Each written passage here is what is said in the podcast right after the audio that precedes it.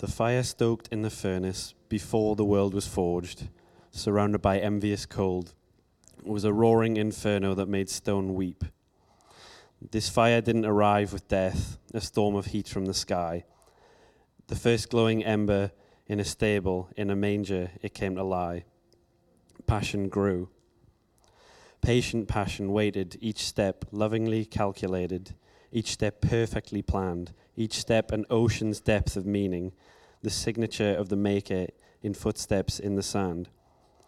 Passion parted a sea of adversity and walked into the dark, took our sufferings as his own, that when you walk dark roads, you were never alone.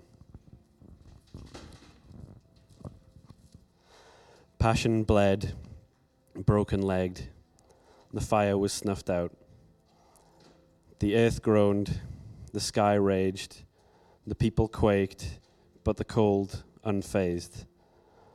Although the price was paid, and as the cold rejoiced, passion's ashes glowed, igniting a blaze that spread the world over.